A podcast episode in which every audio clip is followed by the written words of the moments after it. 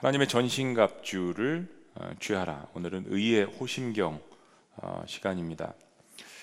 어, 여러분이 하시고 계시는 모든 그 행동 하나 하나를 누군가가 다 유심히 지켜보고 있다는 생각을 여러분 하시나요? 어, 약간 섬찟하실 수도 있을 것 같아요. 여러분의 모든 일거수일투족을 다 아, 지켜보고 있다. 누군가 나를 보고 있다. 네. 물론 첫 번째 하나님이시죠. 하나님께서 우리의 모든 일거수일투족을 보십니다.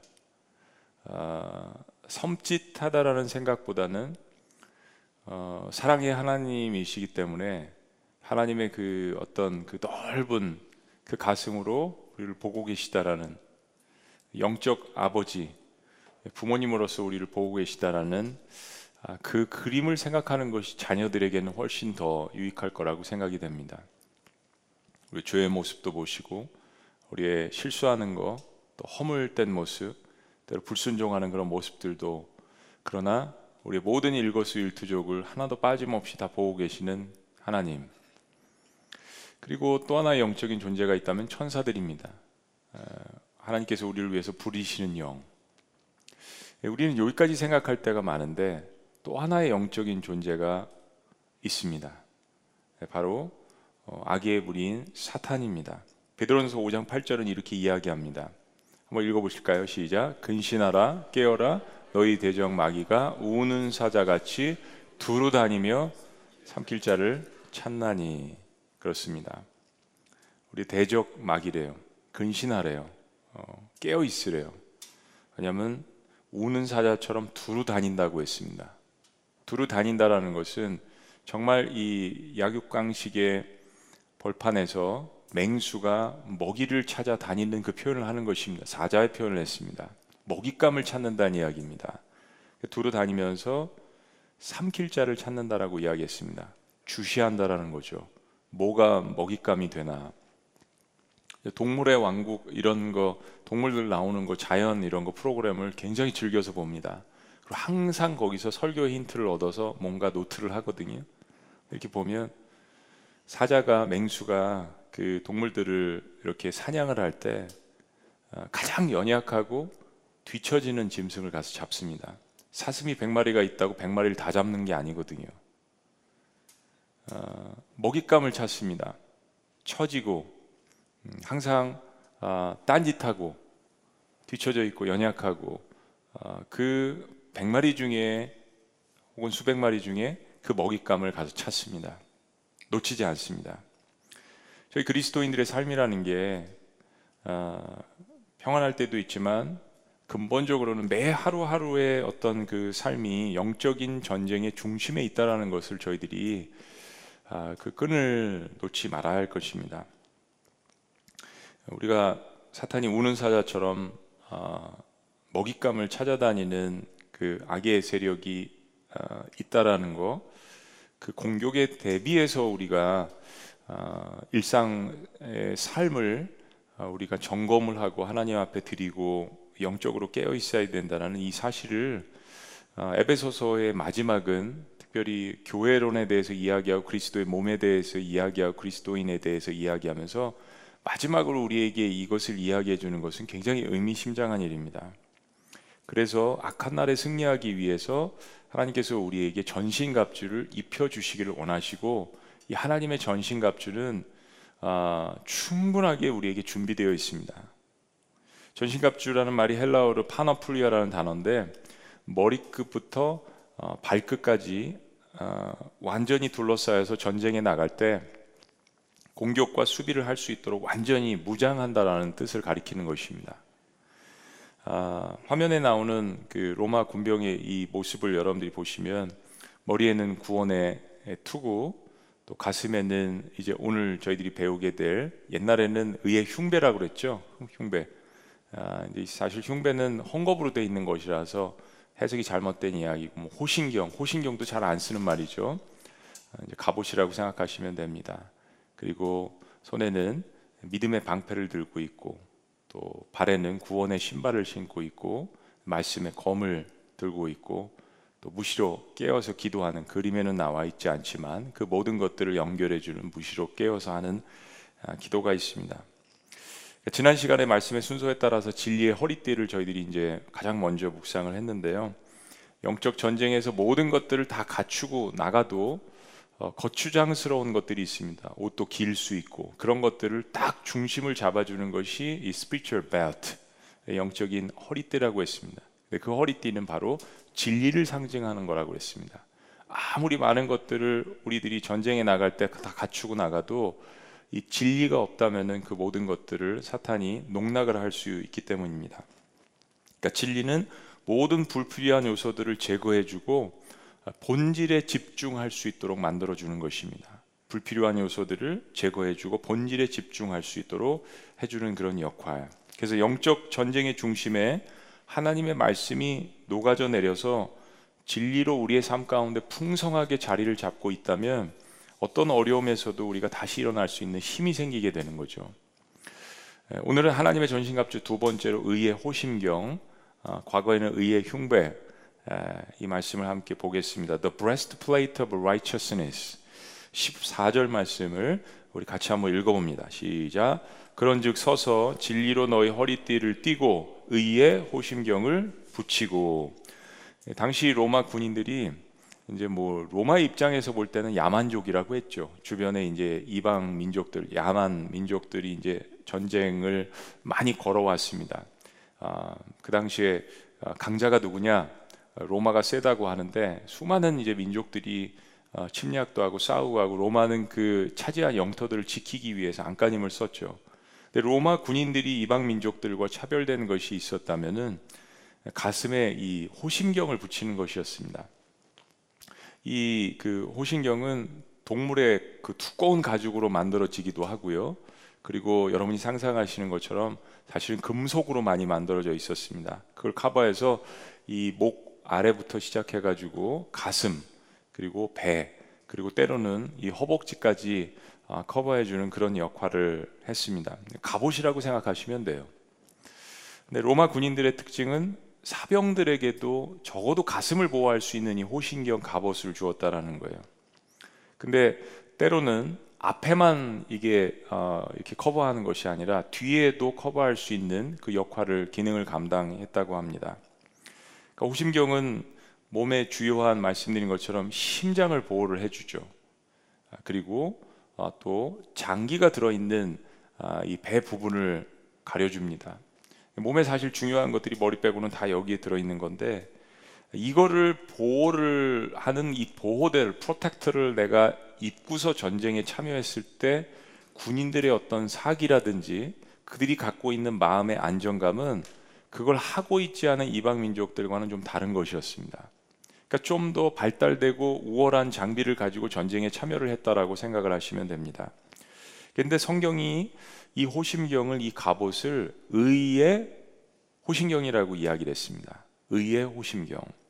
왜 가슴을 보호하는 호심경을 의의 호심경이라고 했을까? 우리가 이 이유에 대해서 한번 성경 전체적인 의미에서 좀 살펴보기를 원합니다. 저희가 영적 전쟁에 참여를 할 때는 사탄이 어떤 존재인지에 대해서 사탄을 우상 숭배하거나 하나님보다는 사탄을 더 연구할 필요는 없지만 적이 어떤 존재인가에 대해서는 확실하게 알고 있어야 되죠.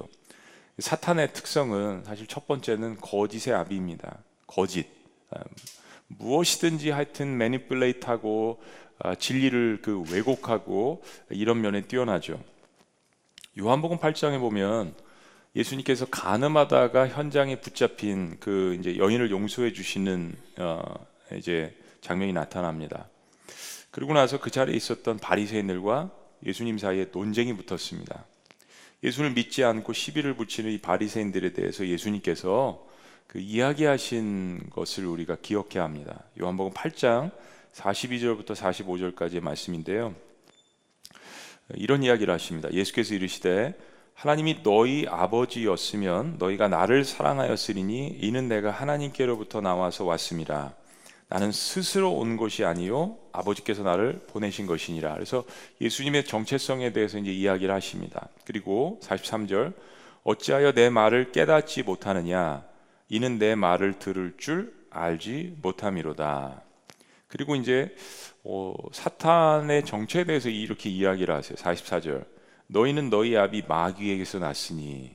어, 이 진짜 무서운 말씀이죠. 바리새인들에게 주님께서 하심 너희는 너희 아비 마귀에서 났으니 어, 너희 아비의 욕심대로 너희도 행하고자 하느니라. 그는 처음부터 살인한 자요. 다 같이 시작. 진리가 그 속에 없으므로 진리에 서지 못하고 거짓을 말할 때마다 제 것으로 말하나니 이는 그가 거짓말장이요 거짓의 아비가 되었습니다. 사탄의 존재는 거짓의 아비이고 사탄을 따르는 자들은 그 아비가 하는 대로 그것을 어, 이야기한다는 이야기죠. 그 evil spirit, 그 악한 스피릿이 10년 가운데 있기 때문이라는 이야기입니다. 45절 시작. 내가 진리를 말함으로 너희가 나를 믿지 아니하는도다. 그래서 이 진리와 이 거짓이 상충하는 아, 이 장면을 어, 또 이게 참그 어, 의미심장한 게 죄를 짓고 가늠하다가 현장에서 붙잡힌 그 여인의 사건 속에서 이게 일어났다는 것입니다. 네.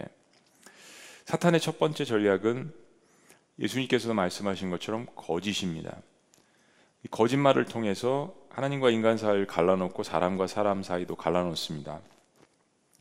저는 갈라디아서 말씀을 많이 묵상을 하면서 갈라디아서 5장에 보면 성령의 열매가 나오잖아. 성령의 아홉 가지 열매가 나오는데 뭐 물론 우리가 이것은 잘 알고 있는 건데 그 다음에 예수님께서 육신의 일을 도모하는 그 영적인 일에 관해서 쭉 열고를 열다섯 가지를 하세요.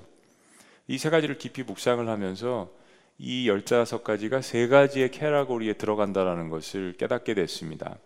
단순히 여기에만 있는 것이 아니라 성경 전체에서 사탄이 하는 일, 특별히 우리의 삶 가운데서 깊숙이 들어와서 우리를 터치하고 주장하는 일 가운데 사탄이 하는 일은 세 가지. 첫째는 우상숭배라는 것이었습니다. 우리의 삶에 하나님 말고 다른 우상을 만들어 놓게 하는 것을 사탄이 이야기합니다. 두 번째는 성적 타락입니다. 육신의 일 15가지 중에 3분의 1은 성적 타락입니다. 마지막 세 번째가 바로 당 짓는 것입니다. 분리하게 만드는 것이죠. 갈라지게 만드는 겁니다. 신약 성경의 많은 부분들이 우리가 행하는 죄에 대해서 이야기할 때 이 세 가지 캐러고리에서 이야기하는데 오늘 특별히 세 번째 부분 당 짓는 것, 분쟁, 시기, 싸우는 것, 다투는 것, 원수 맺는 것, 분리, 이단, 투기. 이 신약 성경에서 가장 많이 등장하는 단어들입니다. 근데 잘 살펴보면 사실 이런 일들은 서로가 잘 믿지 못하기 때문에 일어나는 일이죠. 어, 바리새인들이나 유대 종교제들과 예수님과의 대화를 보면 아예 모든 것을 안 믿으려고 작정한 사람들처럼 달려드는 그 모습을 볼 수 있습니다. 요한복음 8장 44절을 다시 봅니다. 너희는 너희 아비 마귀에게서 났으니 너희 아비의 욕심대로 너희도 행하고자 하느니라. 그는 처음부터 살인한 자요 진리가 그 속에 없으므로 진리에 서지 못하고 거짓을 말할 때마다 제 것으로 말하나니 이는 그가 거짓말장이요 거짓의 아비가 되었음이니라. 그렇습니다. 사탄은 철저하게 거짓을 말하는데 선수입니다. 입만 열면 거짓입니다. 여러분 이런 생각을 해보실 수 있어요? 사탄이 그래도 조금이라도 진리를 얘기하겠지. 사탄이 진리를 얘기하는 건 딱 하나인 것 같아요. 예수님 인정하는 거. 그거 외에는 사탄이 이야기하는 것에 진리가 없습니다, 여러분. 요즘 시대에 아, 포스트 모던 시대 사람들이 착각하는 것은 gray zone이 있다고 생각하는 것입니다. 회색 지대가 있다라고 생각하는 거예요. 근데 악한 사탄을 생각하면서 그래도 사탄이 좀 진리라든지 양심은 있겠지라고 생각할 수 있나요? 네. 근데 요즘 세대는 그걸 생각한다는 이야기예요. 무엇인가 하나님과 이 악한 세력과의 중간에서 무엇을 찾아내려고 하는 것입니다. 그런 것은 성경에서 존재하지 않는다라고 이야기합니다. 흑백 논리가 아니라 진리와 거짓 사이에는 다른 것은 존재하지 않는다는 이야기예요. 진리에 거하든지 아니면 악에 거하든지. 근데 사탄은 이 두 사이를 아주 교묘하게 매니플레이트해서 사람들을 혼돈시키는 역할을 하는 것인데 사실 사탄은 그 근본 자체가 입을 열면 거짓말이라는 이야기예요. 입을 열면 어, 진리가 없기 때문입니다. 이제 후에 보시겠지만 하나님의 말씀이 검의 역할을 하지 않습니까? 그 검은 우리의 마음 가운데 있는 이런 부분들을 도려내고 치유해서 새로운 살을 나게 하고 그리고 근본적으로 우리를 하나님께서 얼마나 사랑하시는지를 가르쳐 주는 것이 말씀의 검이라고 히브리서 강의 시간에도 배우셨습니다. 근데 사탄은 바로 거짓의 말, 거짓의 검을 들어서 사람들을 갈라놓고 이간질하게 하고 사랑하지 못하게 하고 화합하지 못하게 하는 서로 당을 짓게 만드는 분리하는 역할을 하게 하는 것입니다. 근데 이런 짓을 사람과 사람 사이에만 하는 것이 아닙니다. 한 사람을 집요하게 집중적으로 공격하고 파멸시키는 역할도 할 뿐더러 사탄은 믿는 사람도 포기하지 않는다고 했습니다. 그리고 사탄은 특별히 믿는 자와 하나님과의 관계를 사이를 무너뜨리는 역할을 하죠. 그게 일어나는 것이 에덴 동산의 역할입니다. 그거 먹으면 진짜 죽는다라고 하나님께서 하시냐? 그 먹으면 진짜 문제가 생기는 거야? 하나님이 진짜 그렇게 얘기하셨어? 어, 진짜 먹지 말라고? 이런 이야기를 통해서 하나님과 우리 사이를 너 네가 붙든 그 말씀이 진짜 그게 능력이 있는 말씀이야? 네. 진짜 천국이 존재할까? 진짜 예수님 믿으면 뭐 그런 평안을 주신데 이런 것을 통해서 하나님과 우리 사이를 자꾸 의심하게 만들고 갈라놓는 역할입니다. 자, 호신경은 적의 어떤 그 날카로운 검이나 또 화살이나 칼창 이런 것들이 쉽게 가슴과 또 우리의 그 내장 어, 창자를 상하지 못하도록 하기 위한 방어라고 했습니다.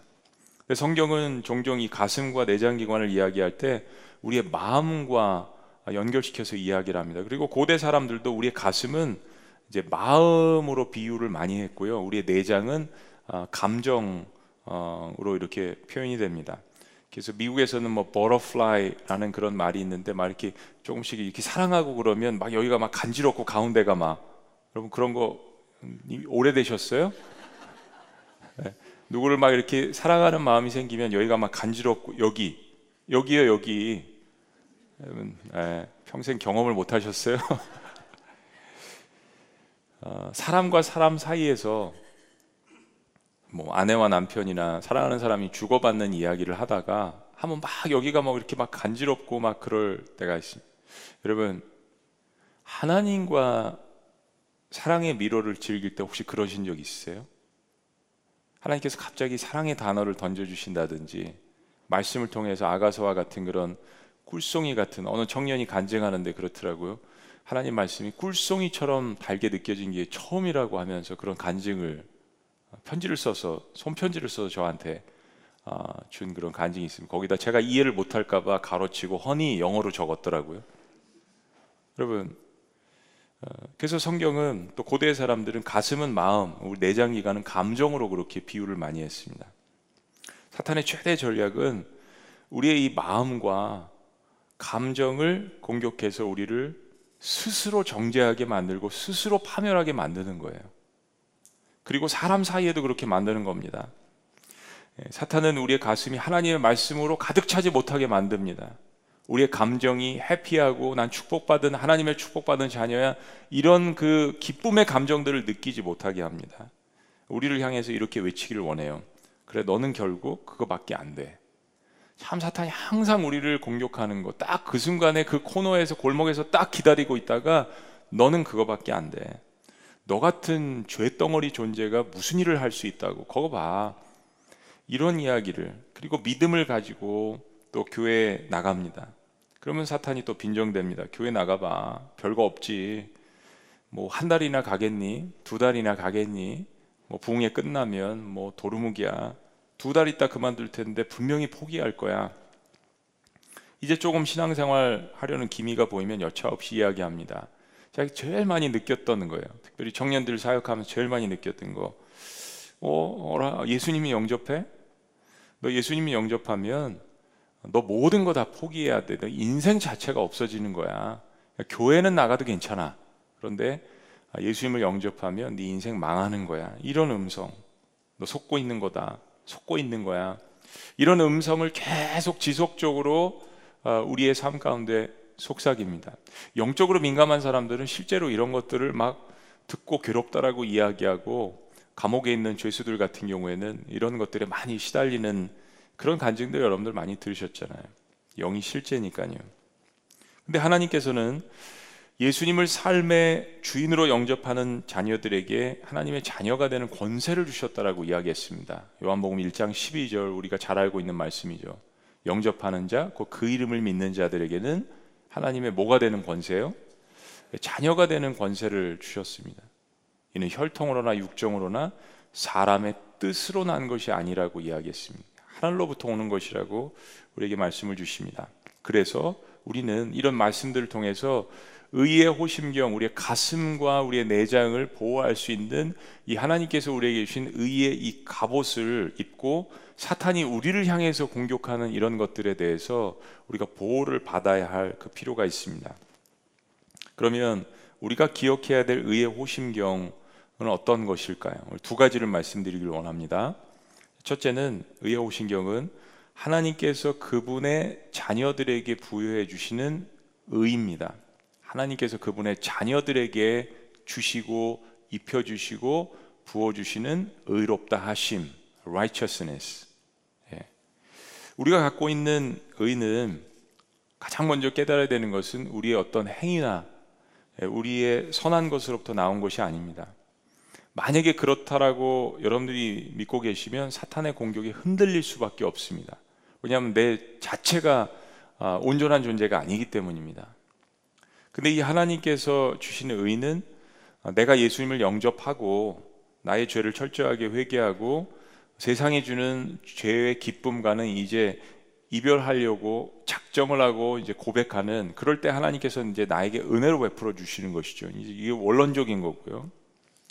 하나님께서 우리에게 의롭다라고 선포를 하시고 우리를 그분의 자녀로 삼아 주실 때 우리가 늘 잊지 말아야 되는 것은 이 구원의 여정 가운데서 이게 어떤 선행이나 도덕이나 나의 지혜나 사회적 높음이나 낮음이 포함되어 있지 않다라는 것을 구원받은 이후에도 계속 잊지 말아야 합니다. 오히려 처음에 구원을 받을 때는 순수한 마음으로 내가 죄인인 것을 고백을 하면서 하나님 앞에 나아가지만 신앙 생활이라는 게 교회 생활이라는 게 시작됨으로 말미암아서 어느 순간에 이 의가 하나님으로부터 온 것이 아니라 내가 어떤 행함을 통하여서 쟁취한 것처럼 생각을 하고 행동을 할 때가 있습니다. 말은 그렇게 하지 않지만 우리 어떤 삶 가운데 그것이 드러날 때가 있죠. 사실 하나님께서 애초부터 의는 하나도 없다라고 선포해 주셨습니다. 로마서 3장 10절이 그렇죠. 때문에 우리가 하나님께서 어떻게 의로움을 주시는지를 깨달아야 합니다. 자, 어, 성경 전체적인 맥락에서 볼 때 그렇지만은 특별히 로마서 3장이 아, 3장 그 20절 정도부터 이렇게 쭉 보시면 성경의 어떤 부분보다도 의라는 단어가 많이 등장을 합니다. 그리고 믿음이라는 단어가 많이 등장을 합니다. 자, 한번 보시죠.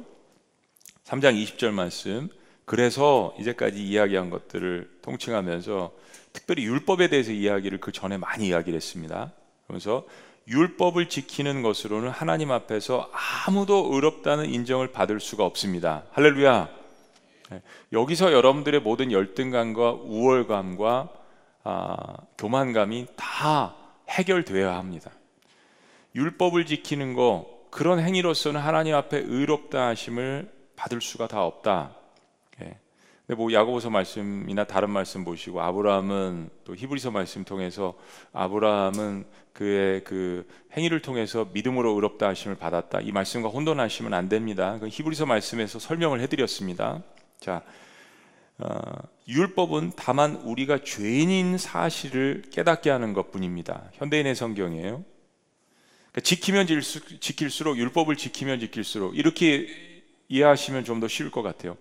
내가 신앙생활을 온전히 하면 할수록 하나님께 가까이 가면 갈수록 나는 내가 죄인인 것을 깨닫게 되는 거죠. 율법이 그 역할을 한다라는 것입니다. 그 선생님의 역할을 한다라는 것이요. 초등학교 선생님, 몽학 선생의 역할을 한다라고 하는 겁니다. 자, 21절. 그러나 지금은 율법과 관계없이 하나님에게 의롭다는 인정을 받을 수 있는 길이 열렸습니다. 그것은 율법과 예언자들에 의해서 증거된 것입니다. 22절 다 같이 시작.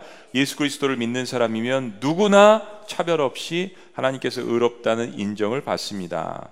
그래서 23절 모든 사람이 죄를 지어 하나님의 영광스러운 표준의 기준에 미치지 못하였으나 24절 예수 그리스도께서 마련하신 구원의 길을 통해서 개혁 성경에는 개혁 개정에는 속량, 예, 구속 어려운 말들이죠.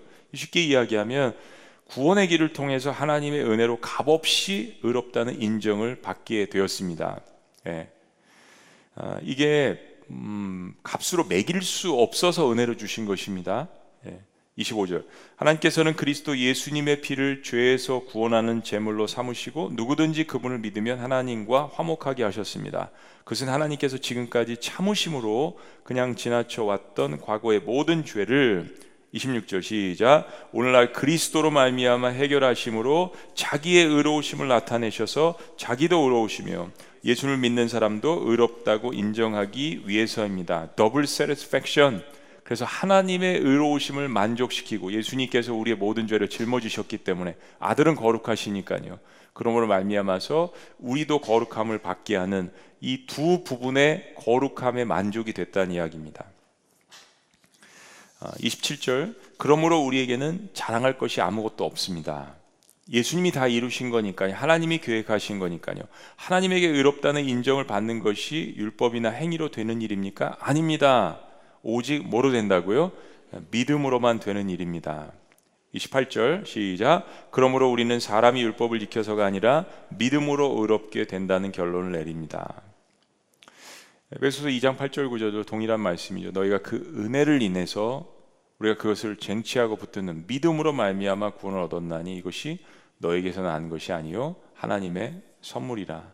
그래서 행위에서 난 것이 아니니 이는 누구든지 자랑치 못하게 함이라. 자랑치 못하게 하나님께서 하셨다고 했습니다. 오직 우리가 하나님이 베풀어 주시는 이 값으로 매길 수 없는 이 하나님의 은혜를 믿음으로 말미암아서 의롭다함을 받으셨 받았다라는 이 사실을 우리의 영적 전쟁에서 잊어버리면 안 되겠습니다. 만약에 이 믿음에 대해서 의심이 생기고 나의 의가 들어갈 때는 그 틈을 사탄이 반드시 어, 비집고 들어갑니다. 반드시 비집고 들어갑니다. 그래서 나의 의가 올라가게 만들고 교만하게 만들고 다른 사람을 정죄하게 만듭니다. 사탄은 그거 비집고 들어가는데 선수입니다. 예. 아, 그렇기 때문에 우리가 꼭 기억해야 되는 것은 두 가지 사실이죠. 우리를 정죄하는 이 사탄의 아, 공격에서 그리고 우리 스스로가 막 이렇게 의로움을 얻었다라고 생각하는 이 자만감에서 아, 우리의 마음을 사탄이 다운시키기도 하고 막 높여놔서 아, 우리를 교만하게 만들기도 하고 이런 그 마음과 생각을 교란시키는 이런 모든 것들에서 바로 이 의의 흉배 나는 하나님의 자녀다. 내가 의롭기 때문이 아니라 하나님의 아들이신 예수 그리스도의 보혈이 아, 나의 감정을 나의 마음과 생각과 나의 모든 것들을 덮고 있기 때문에 나는 하나님의 자녀다 라는 이것을 여러분들이 꼭 기억하셔야 합니다. 의의 흉배를 의의 호심경을 의의 갑옷을 우리에게 입혀 주신 것을 기억하시기를 주의 이름으로 축복합니다. 두 번째 의의 호심경이 있습니다. 두 번째 의의 호심경은 우리의 순종을 통한 열매의 의입니다. 우리의 순종을 통한 열매의 의. 그래서 아브라함이 그 행한 것을 하나님께서 믿음으로 의롭게 여기셨다는 것입니다. 이 믿음의 뒤편에 나와 있는 이 순종이라는 것을 기억해야 합니다. 영적 전쟁에서 하나님의 의의 호신경을 더욱 강하게 하는 것입니다. 그것은 이 의의 구원이 내 행위가 아니라 하나님의 선물이기 때문에 하나님 앞에 감사하며 겸손하는 마음으로 하나님 앞에 나아가는 것입니다. 바로 순종입니다. 자, 베드로전서 1장 14절 15절 말씀 다 같이 읽습니다. 시작. 너희가 순종하는 자식처럼 이전 알지 못할 때 쫓던 너희 사욕을 본삼지 말고 오직 너희를 부르신 거룩한 자처럼 너희도 모든 행실에 거룩한 자가 되라. 그러니까 구원받은 이후에 우리 행함이라는 것은 하나님께서 우리에게 주신 이 은혜에 대한 감사의 표현으로서 자발적으로 하나님 앞에 감사하는 마음으로 나가는 것입니다. 그것이 우리의 의의 행함입니다. 하나님이 의롭다고 하신 것에 대한 행함. 저희들이 하나님의 십자가의 은혜로 믿음으로 말미암아서 구원을 받았다고 했습니다. 우리의 신분은 의인이죠. 이것은 변함, 변함이 없습니다. 사실 여러분 가운데 아, 의심 없이 일어난다면 어, 여러분은 천국에 영원한 천국에 들어갈 자격이 있는 것입니다. 하나님께서 우리에게 주신 의죠. 이것이 이제 끝까지 지켜지라고 히브리서 말씀에서는 끝까지 인내하라고 우리에게 이야기를 합니다. 예, 그렇다면은 저희들이 늘 잊지 말고 기억해야 되는 것은 천국 시민에 합당한 삶을 살아나가는 것입니다. 저는 어, 이제 이 코로나 한복판에서 과거부터 하나님께서 요구를 하셨고 마땅한 일이지만 이제 우리는 그게 드러났어요. 기독교라는 게 뭔지, 예수님을 믿는 그리스도인이라는 것이 무엇인지 이제는 삶으로 드러날 수밖에 없습니다. 지금 그렇게 되어 있어요. 뭐 프레임에 갇혔다 안 갇혔다 이게 중요한 것이 아니라 이제는 사람들이 고난 가운데 그리스도인들은 어떻게 삶을 살아나가고 결정하기를 원하는지 주시하게 되어 있습니다.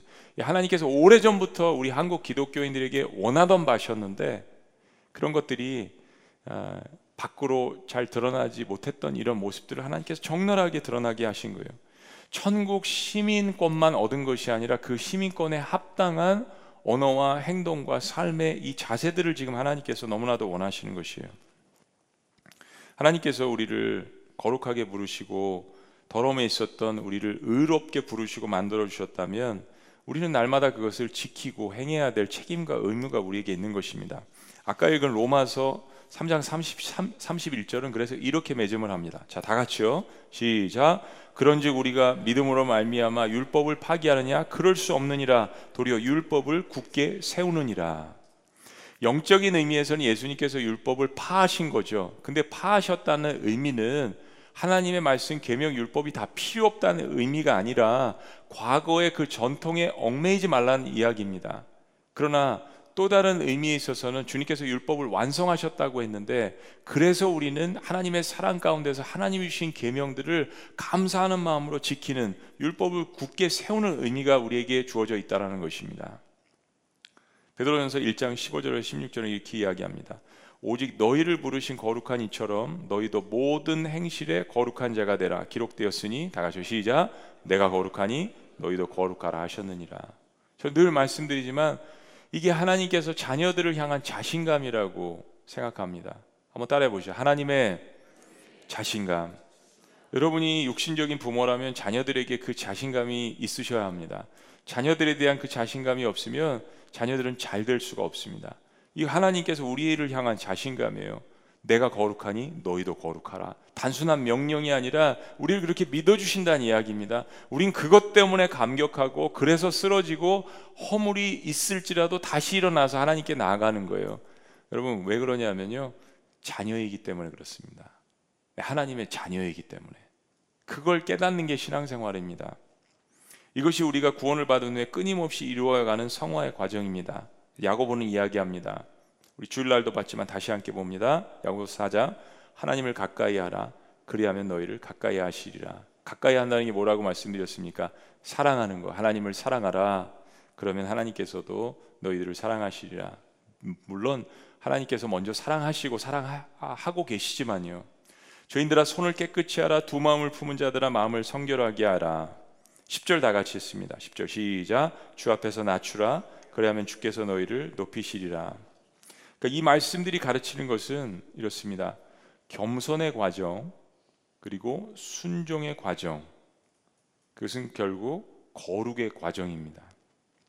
예수님을 믿는다는 것이 칭의에서 끝나는 것이 아니라 그 칭의를 칭의 하나님께서 의롭다고 해주신 것을 삶 가운데 맛보는 기쁨이 있어야죠. 하나하나씩 그래 발견해 나가는 겁니다. 그래 나는 정말 하나님의 의로운 자녀야. 난 여전히 허물이 있고 부족한 존재라는 것을 알면서도 하나님께서 그래서 나에게 입혀주신 이 의의 옷에 대해서 감사하는 이런 마음들. 그래서 하나님의 의의 호신경은 우리의 모든 죄, 정죄함, 사탄의 거짓 공격 이런 것들로부터 우리를 보호해 주기에 충분한 것입니다. 자, 오늘 마지막 결론으로 나아갑니다. 그런데 그 의의 호신경을 갑옷을 내 삶 가운데 착용을 하느냐 마느냐 하는 것은 나의 결단입니다.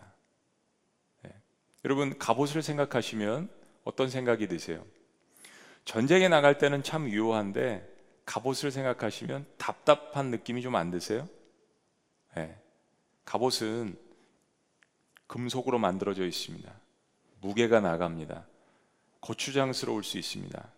우리 우리의 삶 가운데서 하나님께서 의의 호신경이라고 우리에게 딱 입으라고 부착해 주신 이 의의 호신경을 내려놓을 때가 있습니다.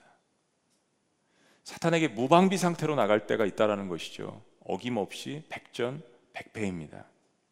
여러분이 어떤 삶의 중요한 일을 결정을 할 때, 여러분이 가치관을 세울 때, 영적으로 무엇인가 부딪힐 때, 여러분 의의 호신경을 여러분 가슴을 보호하는 여러분의 감정과 마음을 보호하는 특별히 너는 내 것이야라고 하시는 하나님께서 우리에게 의를 선포하신 그 의의 호심경을 여러분 삶 가운데서 내려놓는다면 어떠한 사탄의 공격에도 백전백패입니다.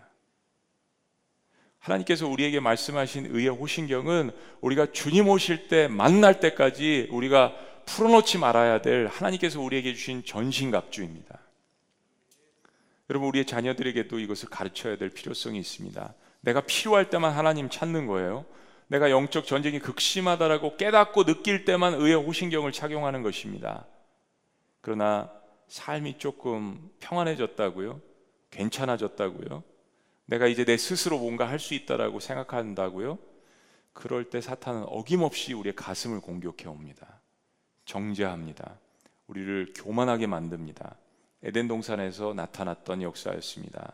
우리는 우리는요 아담의 후손들입니다. 근데 하나님께서 이것을 해결하실 수 있는 방법을 예수 그리스도의 보혈로서 그 갑옷을 만들어서 우리에게 입혀 주시지 않습니까? 에베소 4장 말씀을 여러분 기억하셔야 합니다. 4장 23절부터 25절은 이렇게 이야기합니다. 오늘 의의 호신경에 대한 정리입니다. 오직 너희의 심령이 새롭게 되어 하나님을 따라 의와 진리와 거룩함으로 지으심은 받은 새 사람을 뭐라고요? 이브라. 이브라고 하셨습니다. 하나님의 전신갑주를 이야기하는 겁니다. 말씀은 다 연결되어 있습니다. 25절 다 같이 시작. 그런지 거짓을 버리고 각각 그 이웃과 더불어 참된 것을 말하라. 이는 우리가 서로 지체가 됨이라. 거짓을 버리고 하나님 말씀에 입각해서 진정성이 있는 사람이 되라는 것입니다. transparency 영어로 이야기하면 이게 투명한 사람입니다. 우리 집에 숟가락이 몇 개 있다라는 것을 다 이야기할 필요 없죠. 나는 속옷 뭐, 무슨 옷 입었어 이런 거 이야기하라는 이야기가 아닙니다. 여러분 진정성이 있는 사람이라는 것은 속과 겉이 같은 사람이라는 것을 이야기합니다. 우리가 하나님을 믿을 때는 그것이 같아지는 것입니다. 내 마음의 이 감정과 생각과 이런 것들이 하나님께서 주시는 의의 호신경으로 어, 무장해 있기 때문입니다. 참된 것을 이야기하는 것, 진정성을 이야기하는 것, 우리가 예수 그리스도 안에서 한 형제 자매이기 때문이라고 성경은 우리에게 이야기합니다. 그래서 영적인 전신갑주를 입으라고 이야기하는 것입니다. 우리 에베소 6장 13절 말씀 읽고 마치도록 하겠습니다. 시작. 하, 그러므로 하나님의 전신갑주를 취하라. 이는 악한 날에 너희가 능히 대적하고 모든 일에 행한 후에 서기 위함이라. 기도하시겠습니다.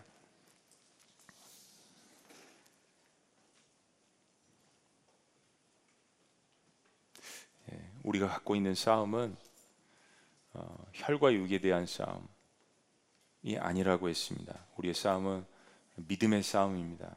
보이지 않는 세계와 영적인 전쟁입니다. 오늘 우리의 눈에는 이 의의 호신경이 보이지 않지만 하나님께서 하나님을 사랑하는 자녀들에게 딱 붙여 주셨습니다. 그리고 여러분 그 의의 갑옷에 하나님께서 이렇게 쓰셨습니다. 너는 내 것이야. 너는 내 것이야. 내가 너를 사랑한다. 그래서 나의 아들을 너에게 준 것이다. 여러분 이 의의 호신경에 어떤 하나님의 말씀이 새겨져 있는지를 늘 기억하셔야 합니다. 너는 내 것이야. 사탄이 함몰치 못할 것입니다. 사탄의 정죄가 여러분을 더 이상 쓰러뜨리지 않을 것입니다. 혹이나 쓰러지고 내 허물과 죄 때문에 넘어졌을지라도 다시 한번 우리의 가슴에 새겨주신 너는 내 것이야. 너는 내 안에서 의롭다, 의로운 자녀야라고 말씀하시는 이 말씀으로 순종하며 나아가시기를 원합니다. 살아계신 하나님, 아, 요즘 시대 수많은 사람들이 인생의 문제 때문에 고난 때문에 또 정죄함 때문에 넘어지고 지쳐 있습니다. 하나님 주님께서 말씀하시는 너는 내 것이야 라고 하시는 이 말씀으로 다시 일어날 수 있도록 인도하여 주시옵소서. 또한 하나님께서 주신 구원의 은혜를 잊어버린 채 내가 무엇인가 또 행하고 율법 때문에 지킴으로 의롭다라고 생각한 교만감이 있는 그러한 부분들이 우리에게 삶 가운데 있다면 주님 그 은혜가 무엇인지를 다시 한번 깨닫는 역사가 있게 하여 주시옵소서. 하나님께서 나에게 주신 이 의의 옷은 어, 나의 행위로 말미암는 것이 아닌 예수 그리스도의 살과 피로 어떠한 사탄의 공격에도 이겨나갈 수 있는 그러한 단단한 하나님이 주신 영원한 의의 갑옷이라는 이 사실을 기억할 수 있도록 인도하여 주시옵소서. 6월절 어린 양의 그 피로 나의 삶이 새롭게 된 것을 믿고 나아갈 수 있도록 하나님의 자녀들, 하나님의 백성들을 축복하여 주시옵소서. 예수님의 이름으로 기도합니다.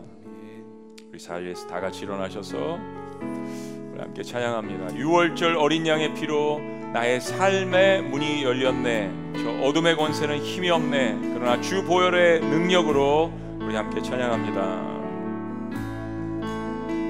6월절 어린 양의 피로 나의 삶에 나의 삶의 문이 열렸네 저 어둠의 권세는 힘이 없네 주 우리 가사를 생각하시면서 원수가 원수가 날 정죄할 때에도 난 의롭게 설 수 있네 난 더 이상 정죄함 없네.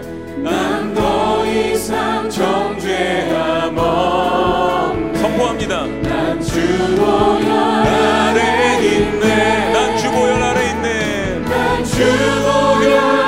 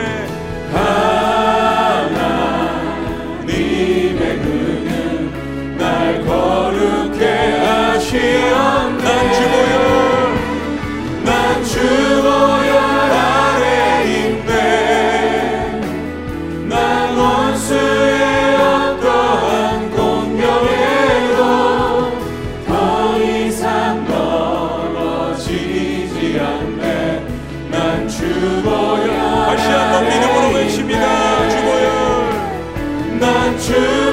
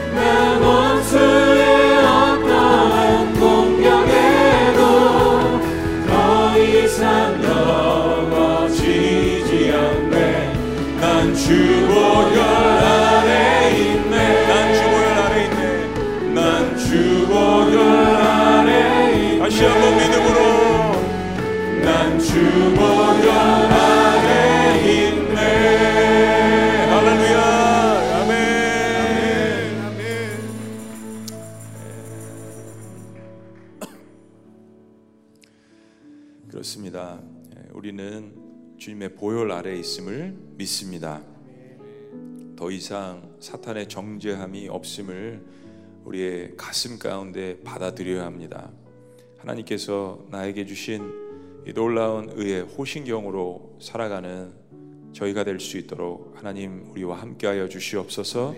내가 가진 이 의로움 어, 나의 존재에 있지 않고 하나님 아들이신 예수님께서 뿌려 주신 그 보혈의 한 방울에 있음을 믿게 하여 주시옵소서. 하나님 그러므로 말미암아서 거짓을 버리고 각각 이웃과 더불어서 참된 것을 말하라고 하신 왜냐하면 우리가 주의 보혈을 나눈 형제 자매라고 말씀하신 이 교회 공동체의 의미 목장 공동체의 의미를 더욱더 깊이 깨닫게 하여 주시옵소서. 하나님 그래서 또한 지체들을 위해서 이 시간 주님 앞에 기도합니다. 저희들이 짧은 시간이지만 고난과 아픔 가운데 있는 우리의 지체들을 주님 앞에 올려드릴 때 하나님 축복하시고 함께 하시는 놀라운 역사가 있게 하여 주옵소서. 이 시간 우리 어, 고난 가운데 있는 육신의 질병 가운데 있는 우리 성도님들을 위해서 주님 앞에 올려드립니다. 우리 구미지 성도님 6차 항암 치료 일주일 계속됩니다. 약의 효과가 있어서 모든 암세포를 제거해 주시고 부작용도 감당할 힘 주시옵소서. 우리 권영탁 성도님 당도암으로 투병 중이신데 전이가 많이 되어서 심각한 상태입니다. 치료하시는 하나님의 능력 낙심하지 않게 하여 주시옵소서. 김근옥 성도님 간암 2기이신데 제발로 세 번째 색전수 수술하십니다. 주님 치료하시고 건강한 삶 살게 하여 주시옵소서. 송영의 성도님 신장 투석과 폐렴 치료 중에 항생제 내성이 생겨 격리 중에 있습니다. 치료하여 주시고 하나님의 평강으로 채워 주시옵소서. 윤영옥 성도님 유방암으로 표적 치료 중인데 이명과 이석중 고통 가운데 있습니다. 치료하시는 하나님, 하나님이 감당할 힘 주시옵소서. 마지막으로 이준석 성도님 폐암 진단으로 치료 후 골반뼈 전이 가운데 있습니다.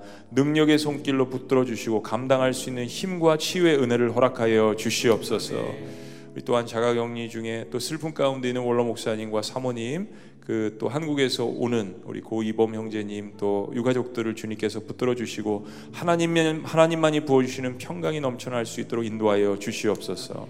또 우리 계속해서 기도하는 것은 아, 우리 나라를 위해서 기도하셔야겠습니다. 우리 차별금지법도 또 낙태 폐지법도 여러 가지 우리가 영적으로 기도해야 될 산재에 있는 상황들이 있습니다. 우리 붕해 때도 같이 기도했지만 이런 기도의 제목들을 가지고 계속해서 기도해 나가야겠습니다. 블레싱을 위해서도 함께 기도합니다. 이 세 가지 기도 제목들 가지고 우리 주님 이름 한번 외치시면서 유월절 어린 양의 피를 의지하시면서 하나님의 놀라운 역사가 아, 일어날 수 있도록 치유하심과 회복하심과 위로하시는 역사 원수의 어떠한 공격에도 우리가 마땅히 승리를 얻을 수 있는 놀라운 역사가 주어져 있음을 감사하며 주님 앞에 기도하며 나갑니다. 기도하십니다. 주여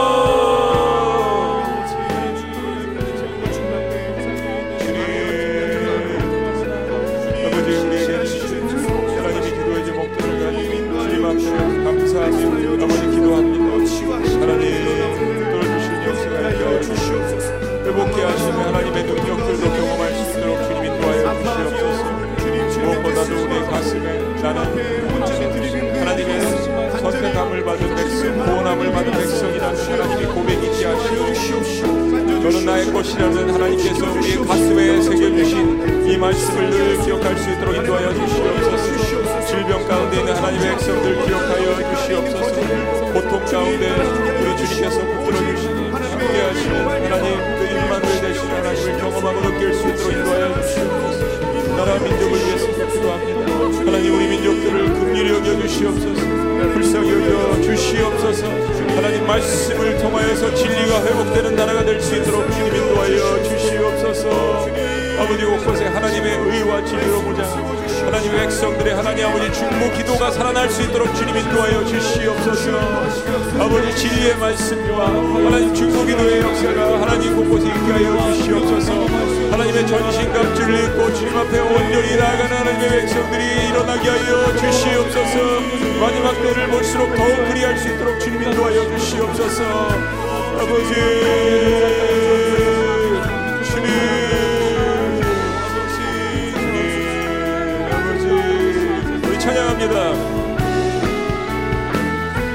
주보혈 아래 있네.